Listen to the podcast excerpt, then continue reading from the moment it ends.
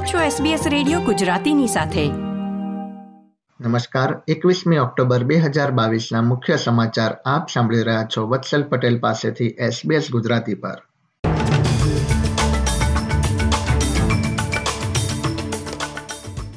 પ્રસ્તુત છે આજના મુખ્ય સમાચાર. વરસાદની ચેતવણી વચ્ચે મરે નદી શુક્રવારે ફરીથી ભયજનક સપાટી વટાવે તેવી સંભાવના.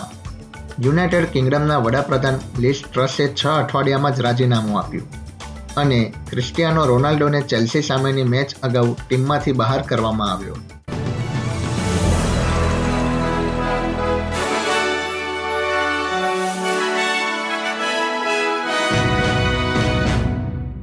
હવે સમાચાર વિગતવાર. ઓસ્ટ્રેલિયામાં છેલ્લા કેટલાક દિવસોથી પૂરની પરિસ્થિતિનો સામનો કરી રહેલા વિસ્તારના રહેવાસીઓને આગામી સમયમાં વરસાદના કારણે વધુ મુશ્કેલીઓનો સામનો કરવો પડે તેવી શક્યતા છે. બ્યુરો ઓફ મિટેરોલોજીએ શુક્રવાર તથા વીકેન્ડમાં ભારે વરસાદની શક્યતા વ્યક્ત કરી છે. વિક્ટોરિયન હવામાન વિભાગના જણાવ્યા પ્રમાણે પૂરનો ખતરો હજી ટળ્યો નથી.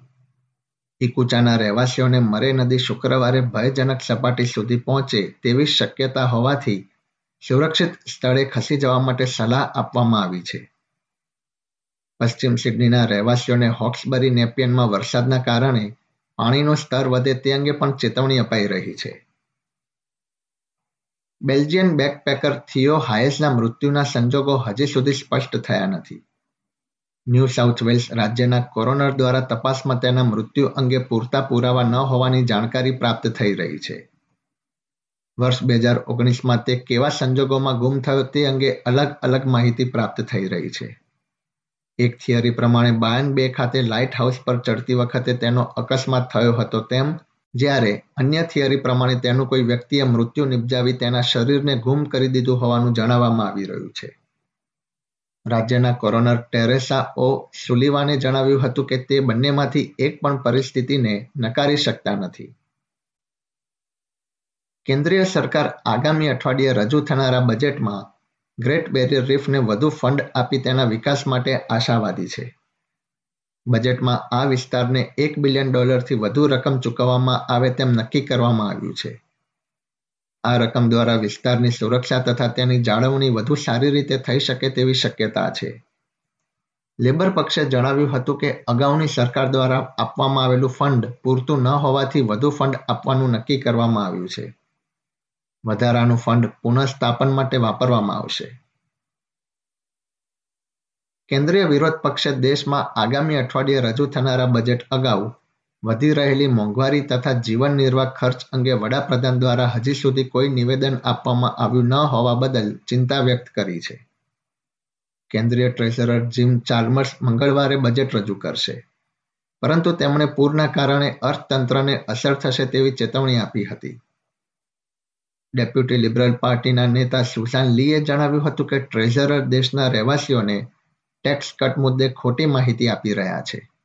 કેન્દ્રીય પર્યાવરણ મંત્રી તાન્યા લિબરસેકે લિન્ડા થોર્પ મુદ્દે ગ્રીન પક્ષ દ્વારા લેવામાં આવેલા પગલાં અંગે ખુલાસો માંગ્યો છે. ઉલ્લેખનીય છે કે સેનેટરે રિબેલ્સ ક્લબના ભૂતપૂર્વ પ્રમુખ સાથેના પોતાના સંબંધો અંગે જાણકારી આપી નહોતી અને તેમણે પાર્ટીના સેનેટ ડેપ્યુટી લીડરના પદ પરથી રાજીનામું આપ્યું હતું. ક્લિબર્સેકે એબીસીને જણાવ્યું હતું કે લિન્ડા થોર્પના પદ અંગે કોઈપણ પ્રકારની માહિતીનો ખુલાસો કરવો જરૂરી છે. ડેપ્યુટી વડાપ્રધાન રિચાર્ડ માલ્સે પેસિફિકના દેશો સાથે ફરીથી સંબંધો સ્થાપવા માટે ઓસ્ટ્રેલિયા ઘણું કામ કરવાનું બાકી હોવાનું જણાવ્યું છે. સરકાર આગામી ચાર વર્ષમાં પેસિફિક દેશો માટે લગભગ નવસો મિલિયન ડોલર ખર્ચ કરશે તેવું અનુમાન છે. ચીને આ વર્ષે સોલોમન આઇલેન્ડ સાથે સુરક્ષા કરાર કર્યા બાદ માલ્સ સુરક્ષા દળો સાથે પેસિફિક દેશોની વારંવાર મુલાકાત લઈ રહ્યા છે.